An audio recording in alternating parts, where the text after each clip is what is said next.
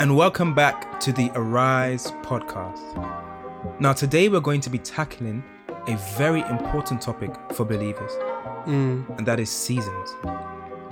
Now, as a believer, you'll have times of elation and times of trials and tribulation. Wow, boss. Bars, bars.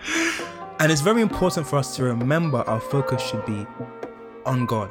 That's right. Now we're going to start off with a reading from First Chronicles chapter 12. And I'm going to read from verse 23. And it says, These are the numbers of the men armed for battle who came to David at Hebron to turn Saul's kingdom over to him, as the Lord had said. And then from verse 24 to 31, it lists all the numbers of men that came from each tribe of Israel to contribute to David's army. But in particular, on verse 32, it says, From Issachar, men who understood the times and knew what Israel should do.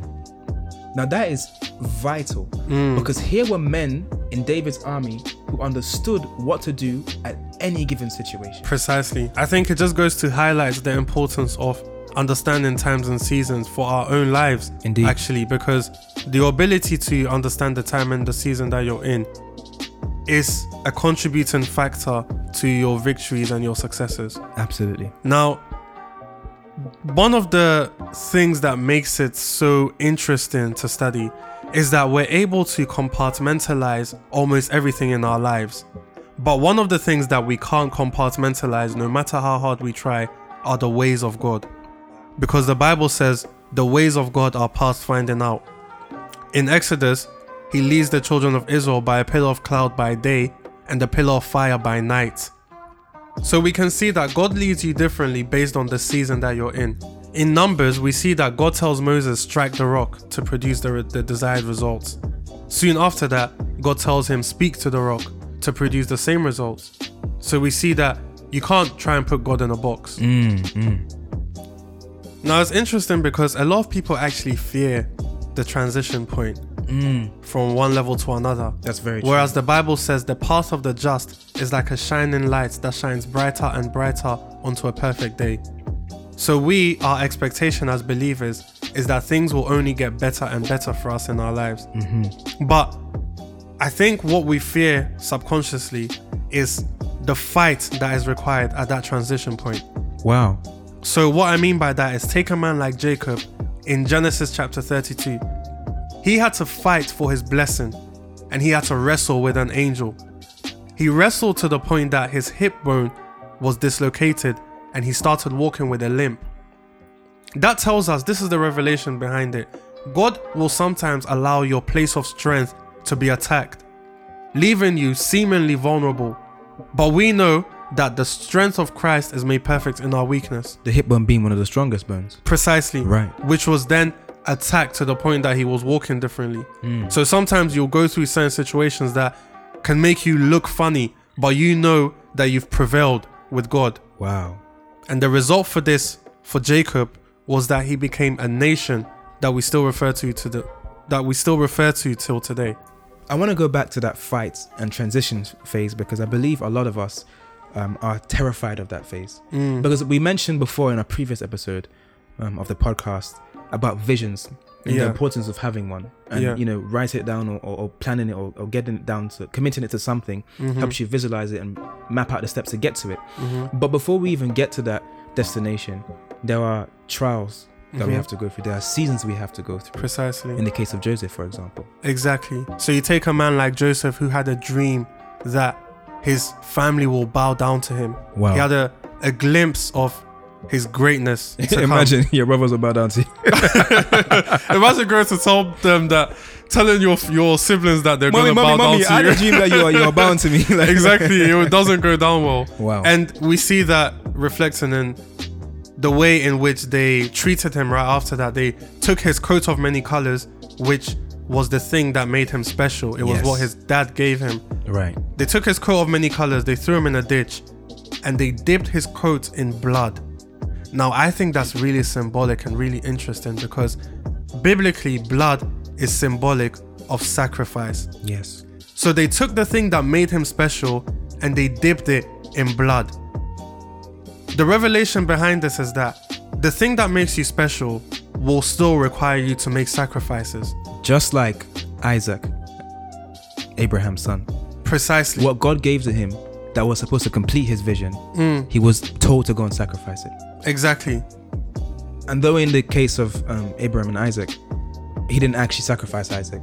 The point was that God was looking at his willingness to go through. Because at that, at that point, Isaac represented what God had promised. Yeah. So many times we go through a season where we're generally thinking, wait, is God asking me to give up or am I going to give up on the dreams or the visions that God has given to me? Yeah. But the Bible says in Isaiah 1, verse 19 to 20, that if ye be willing and obedient, ye shall eat the good of the land. Yeah. But if you refuse and rebel, you shall be devoured by the sword. You see? Mm. So God's looking. Sounds a bit harsh, innit? Okay, maybe, to 100. but maybe we'll focus on verse 19 instead. of that. um, but the point is, is that if you're willing, you're willing. yeah. You God know. always looks at willingness.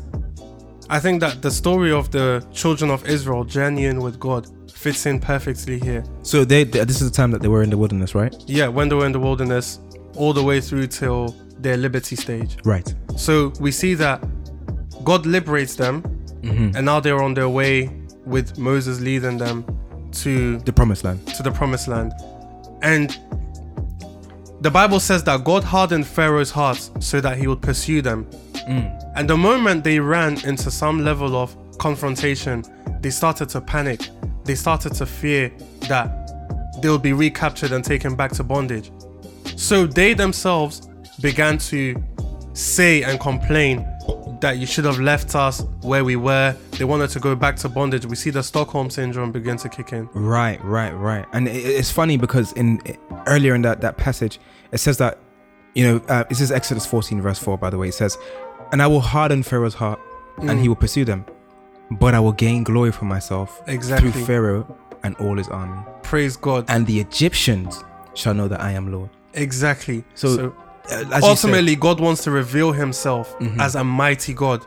even to your enemies, Precisely. that they could also maybe be saved. That's right. Wow, that's deep. It's important also to note that your bondage is not always necessarily only about you, Wow. It's about the results that you could produce. Hmm. So, you take a man who was bound that we usually speak about, the man with a legion of demons in Luke chapter 8. In the other in the in the other gospels, I'm not sure where it is, but it's, it's in all of them, I believe. The madman of Gadara. Ah. And this man was bound by a legion of demons. Mm. Now, when he was liberated, when Jesus healed him and set him free, his testimony affected four regions around the Gadarene area. And we see that around four regions, um, people started to pursue Jesus. People started to hear about God. Wow. Look at the level of impact that one man made through being liberated. So his testimony led to the salvation of many. Exactly. Wow. So you see, some of you, the enemy has held you bound, but God is going to liberate you and he's going to get glory out of your situation. Amen. We see that Jesus' disciples asked him about a child who was born sick. They said, Who sinned that this child was born sick, his mom or his dad? And Jesus said, This sickness is not unto death, but for the glory of God to be made manifest. Wow. So we see it right there. That is so powerful. Ultimately, we all need to keep in mind that as we grow through seasons, we need to remain in God and trust in the process That's right. because He will take us to the, our expected end. Right. And you know, we can liken our seasons to the growing of a Chinese bamboo tree. Mm. Just like any other plant, it needs nurturing, so water, fertile soil, sunshine. And after you plant it, in the first year, nothing happens. Mm. In the second year, you don't see anything coming out of the ground. Mm. Even in the third year, you don't see anything until the fourth year. But in the fifth year, within five weeks, it grows from zero feet to 90. Wow. So much like the seasons we go through, we have to continue to stay in God, to trust in God Mm. until we see the results of our sowing. Precisely.